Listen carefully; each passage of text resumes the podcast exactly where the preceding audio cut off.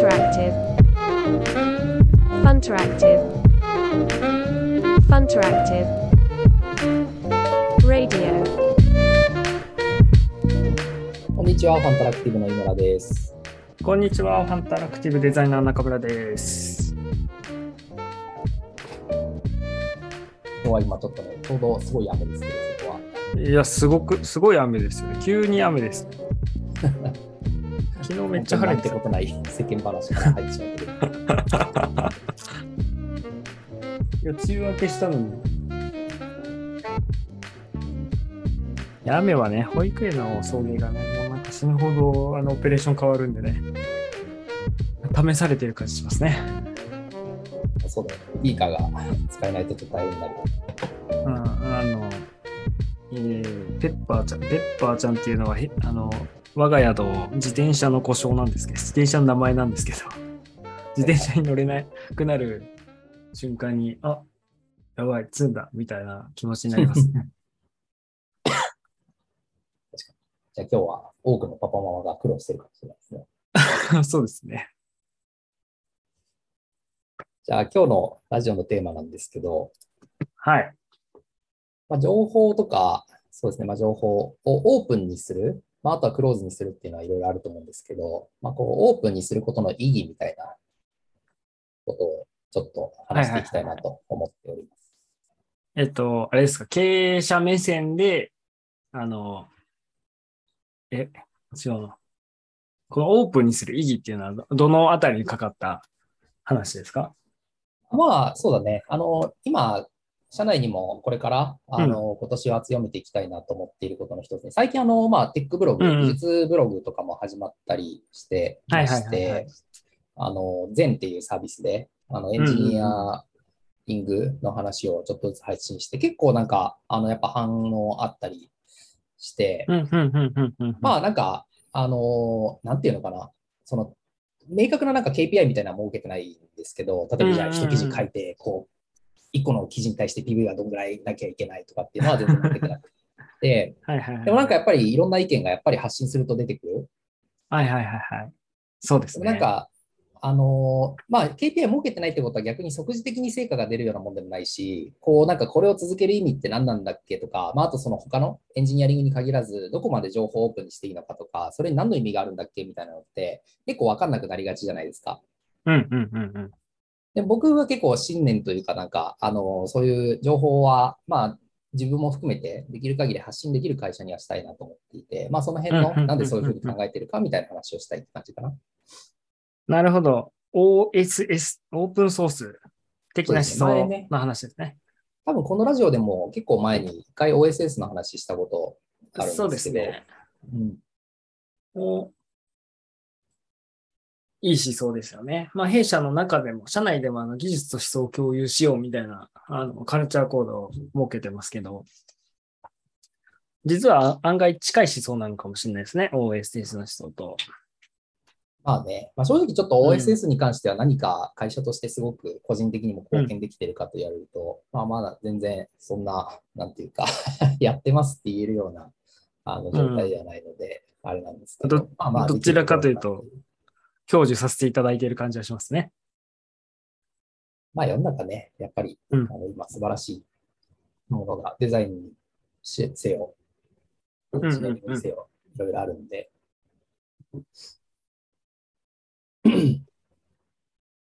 はい。公開していくっていう思想。で、それを、えっ、と、まあ、改めて重視していきたいよねっていう話ですかね。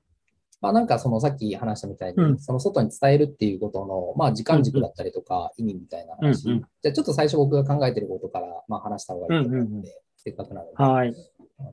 お願いします。まあそうなんですよ。なんていうか、すごくあの根源的な話で言うと、やっぱりあのさっき安坂が言ってたみたいにいろんなものを享受させてもらっている。それはなんかもちろん。オープンソースのアプリケーションだったり、ソースコードとかも。ライブラリとかもそうですし、まあ、そういうものをあの、まあ、無料であれ、有料であれあの利用させてもらっているっていうのはあるし、まあ、あとはなんかこう、ノウハウ、その IT の界隈って、まあ、例えばプロジェクトマネジメントにしても、なんかキャリアの話にしても、こう、デザインの技術にしても、あの実装の技術にしても、あの、やっぱり自分たちがまあ書籍を買うとか、まあなんかブログを読むとか、あの、誰かに話を聞くとか、まあそういったもので、あの、どんどんどんどん、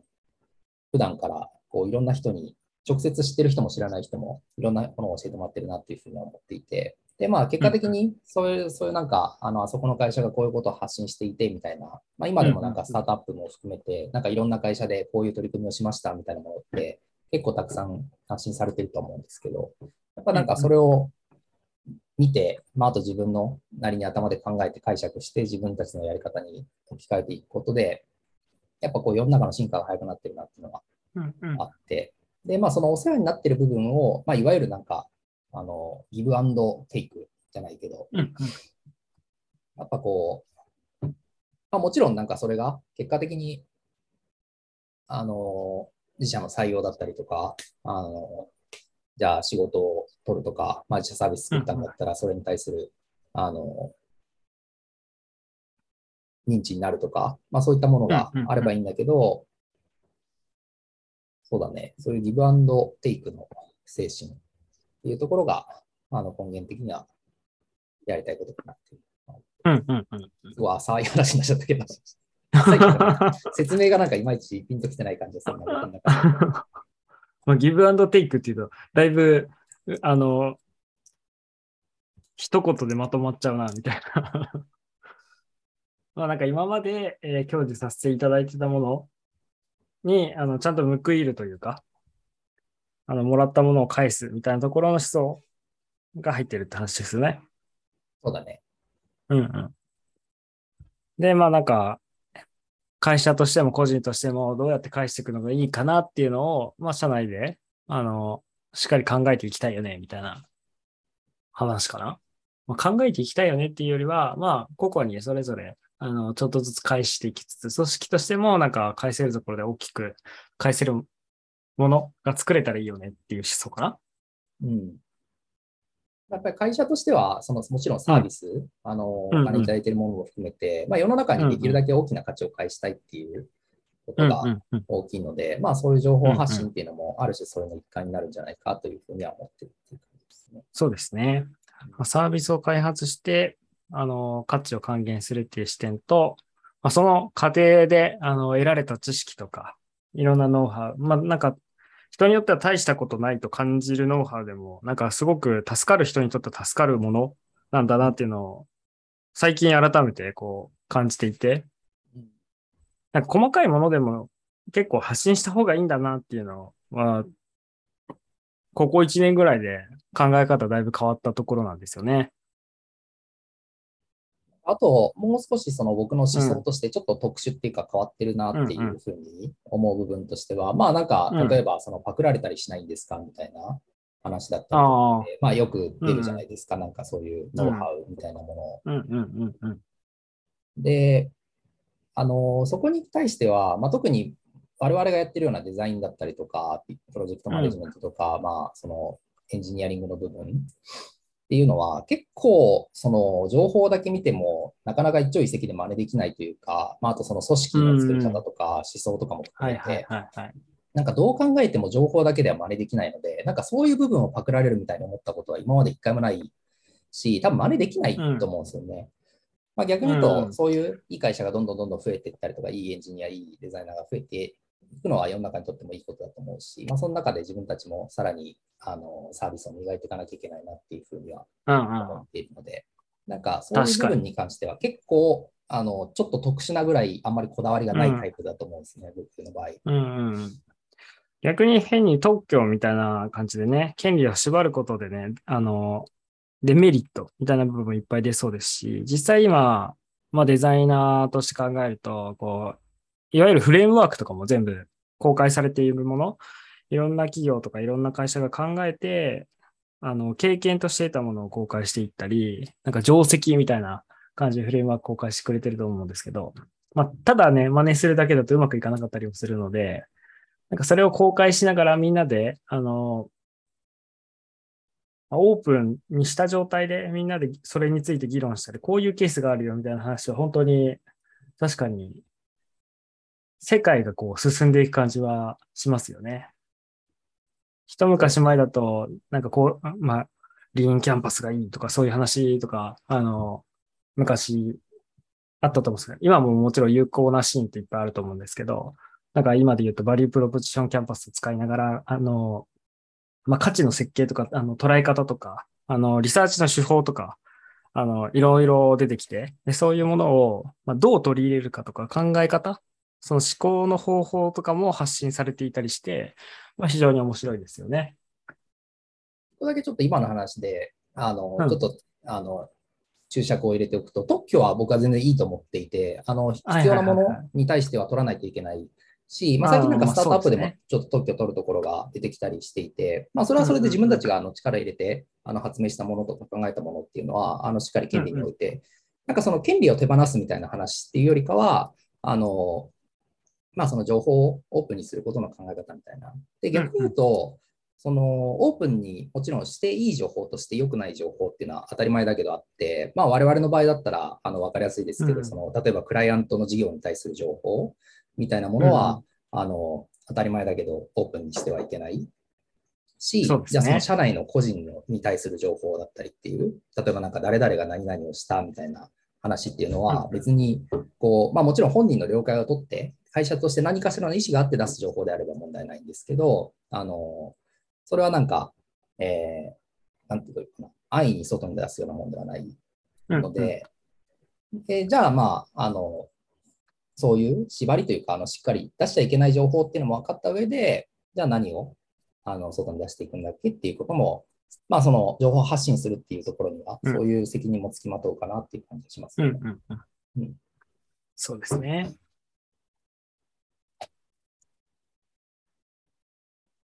まあ、そういう意味であ、ある種、一種のそのリスクを背負うことだというふうにも思っていて、まあ、その NG な情報を背負うっていうのは、なんかもうダメダメすぎるリスクの取り方なんで、それはもう全然ダメなんですけど、あの例えば、エンジニア界隈で言うと、そのまさかりみたいな言葉があって、はいはい。よくよくこうなんか聞きますね。ね、こうなんか技術に対して何か発信、あのブログだったりとか、ツイッターとかで発言すると、こ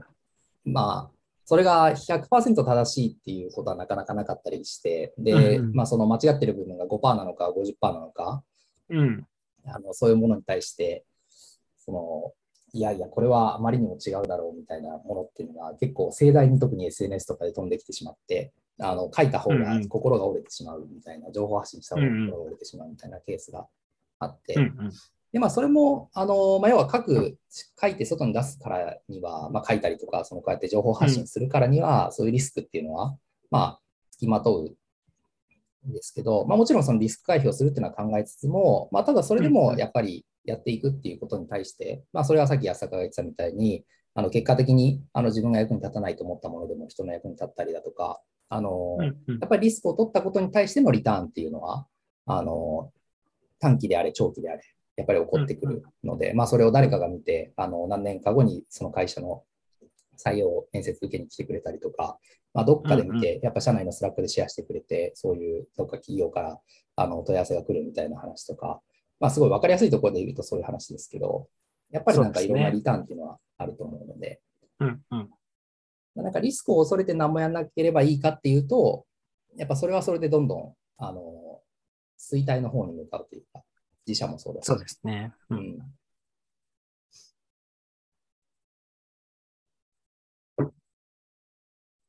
まあ、発信って、やっぱ大事ですよね。しみじみしてしまった。まあ、さっきあの NG、そのこれはうん外に出せないみたいな話をしたんですけど、まあ、それともう一つ個人的にというか、まあ、会社としてもあんまやりたくないなと思ってるのは、その発信において、その、要は誰かをディスって何かをあげるみたいな、うんうんうん。何かをあげるのに、まあ、極論もしかしたら情報の出し方としては、そういう方がより、なんていうのかな、その上がった方が、まあ、キャッチに見えるとかっていうのはある可能性があって、うんただその、ディスられた、傷つけられた方はやっぱり傷つくじゃないですか、落とされた方は。うんうんうんうん。やっぱそういう発信は、まあ、自社とか自分自身は、あの、したくないなと思っていて、それだったら、うんうんまあ、なんか、あの、どうやったらその他者を落とさずに、あの、こっちのいいところの方を伝えられるかとか、まあ、もちろん比較みたいなものは正当にやる分にはいいと思うんですけど、うんうんうん。まあ、やっぱりそこがなんか一番気を使っいたいなと思ってるところですかね。そうですね。うん、ただまあ一方で賛否両論あるみたいなものっていうのは、うんうん。あの全然出してもいいと思っていて、なんかみんなが100%賛成みたいなもの、うんうん。情報を出しても逆に、まあ、それはあんまりもうすでにみんなが知ってるよねみたいなことだったりはするので、うん。まあなんか意見が割れるものに対しては、むしろあのそういうのはいい情報発信かもなとは思わなくはないね。そうですね。うんまあ実際にね、自分がこう、専門性の持っている領域とかになってくるとね、これは本当に合ってるんだろうか、みたいな話にたくさん出会ったりはするんでね。で、その時に、あの、拒絶反応をせせずに、こう、価値観をしっかり受け止めながら咀嚼できる同僚を自分でも持たないとなっていうのは、あの、日々感じますけどね。ああ、なるほどな。そういうやり方もあるのか。どういう視点でこういう思考に至ったのかなとか、そう考察をしていくとか、そういうのも結構面白いなと思っていて。まあなんか世の中に要求する話ではないんですけど、まあなんか自分たちでこう、見るときに固定概念にとらわれて、否定から始まらないようにしないとなっていうのは、あの、社内でもこう、醸成していきたいなと思っているところですね。それは何の話？情報の摂取するときまあたそれともまあ、例えばささっきの、まさかりを、に、まさかりする側にならないようにする視点の話かな。ああ、まあ、ぜうん。で、情報を摂取するっていうのもそうだし、あの、どうしてもね、あの、勉強していって、こう、積み重ねていくと、これが絶対正しいんだみたいな思想に人間になったりもするので、あの、まあ、そんなことないよねっていう、あの、しっかりと受け止めるし視点と、あの、まあ、その情報をこう咀嚼しながら、あ、こういう視点でやってるのかなっていうのを、こう、オープンソースの視点でいくと、発展に持っていけ、発展のエネルギーに持っていけるような考え方、発信方法ができていくといいなと。確かにねまあ、発信があるってことは受信の側があるっていうことで、うんうそのなんか何か、まあ、間違ってるというか、こうじゃないよみたいな情報があるときに、それを適切に指摘してあげるっていうのは、例えば社内のコードレビューレベルでもそうだし、うんあのまあ、例えば社外にそういった情報を見かけたときに、こうじゃないよっていうことを伝えてあげるのは全然いいことなんだけど、まあ、そこになんかこう、なんていうのか、感情的な表現だったりとか、あの、ね、それこそ、その個人とか、なんか、あの、そういう、もう発信なんかしないでくださいみたいな、なんかそういう、こう、ちょっとオーバーな、その本質とは違う指摘みたいなものが入ってくると、なんかまさかりと言われるようなものになってしまうのかもしれないね。うんうんまあそこはなんかすごく難しいあのところではあるんだけど、確かに情報を受け取る側として、まあ、要は自分たちが発信する側になるっていうことも、あのそういう受け取る側の気持ちっていうのも、うんなんか自分たちがやられたら 嫌だなと思うことはやらないみたいなことは結構大事かもしれないね。そうですね。うん。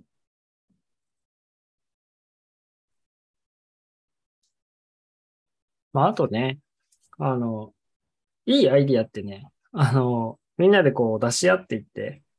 あの、ブラッシュアップしていくものだったりはするんでね。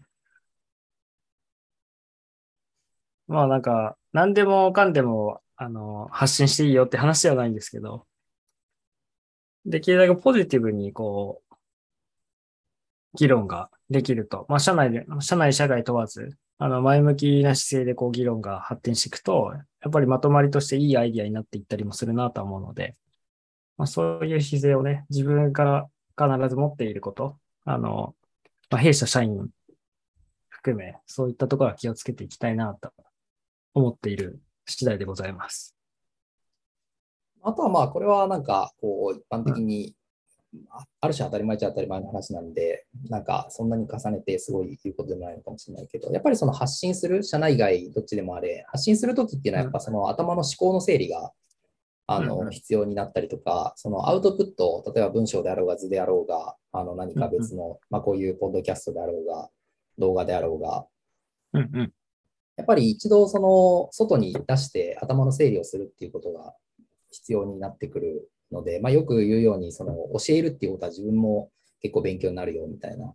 話と一緒で、なんとなく頭の中で分かってるようになな気持ちになっていることっていうのが、まあ、逆に自分の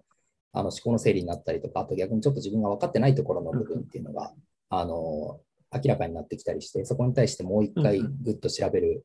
あのきっかけになったりとかっていう。だからこそ、あの、昔からエンジニアも技術量を変えた方がいいとか、まあいろいろと言われてきたりする部分であるんですけど、なんかそういう意味でのあの個人的なメリットもやっぱあるよなと思いますね。そうですね。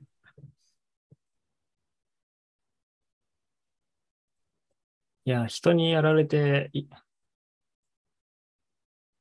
嫌だと思うことをしないなんか子育てで最近よく言ってるな、みたいな。自分にはちゃんとブーベランなんだなって今ちょっと思い返してしみじみしてました。意識してますか？情報を摂取するときに。そうですね。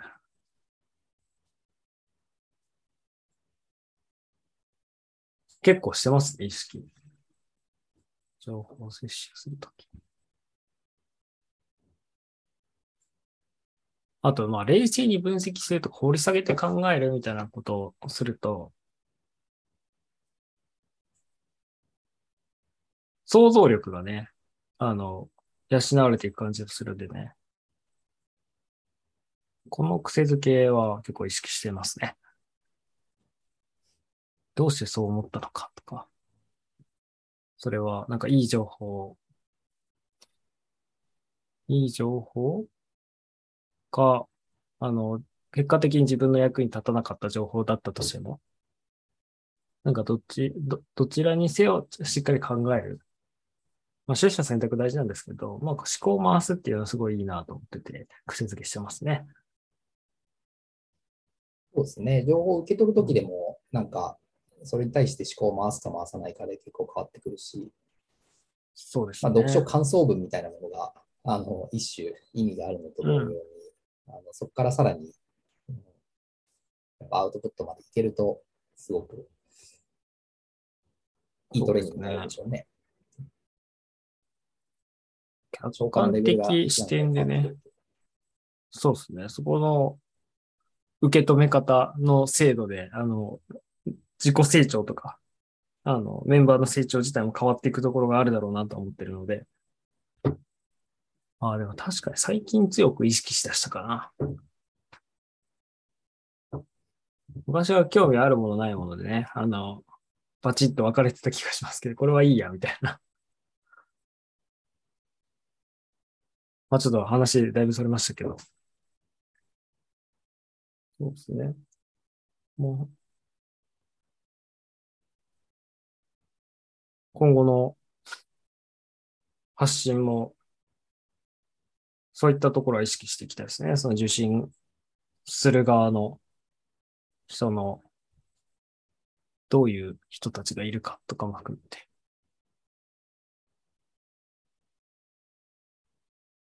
まあ、あとはき、うん、その、相手を考えて発信しすぎても、あの、すごい難しく、む難しく考えすぎちゃうので、まあ、役に立った情報とか自分が、あの、良かったなっていう思ったものは、できるだけ発信していく癖づけをしなきゃなって、今自分のこう、戒めのように思いました。なんかその、世の中にある情報って、というか、役に立つ情報って、なんかその汎用性みたいなもので、すごく汎用性の高いもの。まあ、オープンソースがどっちかっていうと汎用性の高いようなものが多いんですけど、うん、その特定のケースにすごい寄ったものっていうよりかは。うん、で、一方で、なんかその特定のケースにすごく寄って、結構、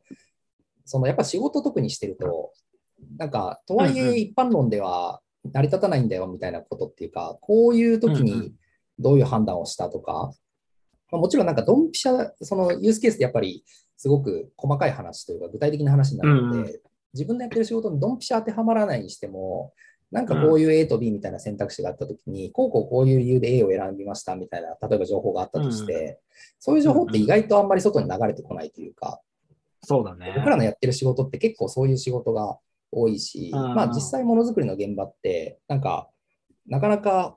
本当に書籍にだけは書いてないような、なんかもうちょっと具体的な内容って結構あったりするので、まあそういうものも、あの、すごく価値の、まあ、高まりやすいというか、あの高い情報なのかなとは思うんで、うんうんまあ、その汎用的なものを出していくっていうのもすごく大大切なことだし、うんあの一方で、そういうすごく具体的なケースについての、まあ、思考とか考察みたいなものを出していくっていうのも、あの価値のあることだというふうに思いますね。そうですね。うんいろいろ発信した方がいい内容。うん。その裏にある、なんか、事情とか、まあ、その時のやっぱ考察みたいな。そうですね。うんこう取捨選択する、まあ、判断軸とか判断した内容、まあ、結果とあのセットでそういうのがあると、すごくわかりやすいですもんね。そうだね。まあ、このラジオでもね、なんか、まあ、たまにそういうテーマもやってたりするし、まあ、これからもたまにそういうのはちょっとやっていきたいなと思ってるんですけど。うん、うん、うんうん。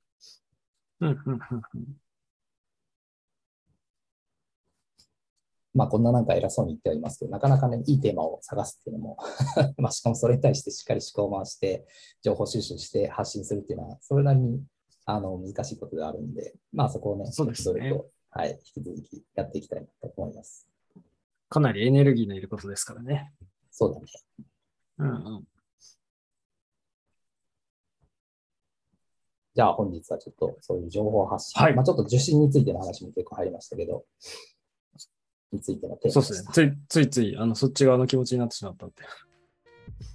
僕もはあの発信していかないとな、改めて思ったんで、ちょっと努力してきます。いやいいと思います。あの安高く話して、やっぱりその受け止め側の気持ちをですよ。じゃあ、まあ、それでそれでね、はい。はい。ありがとうございました。はい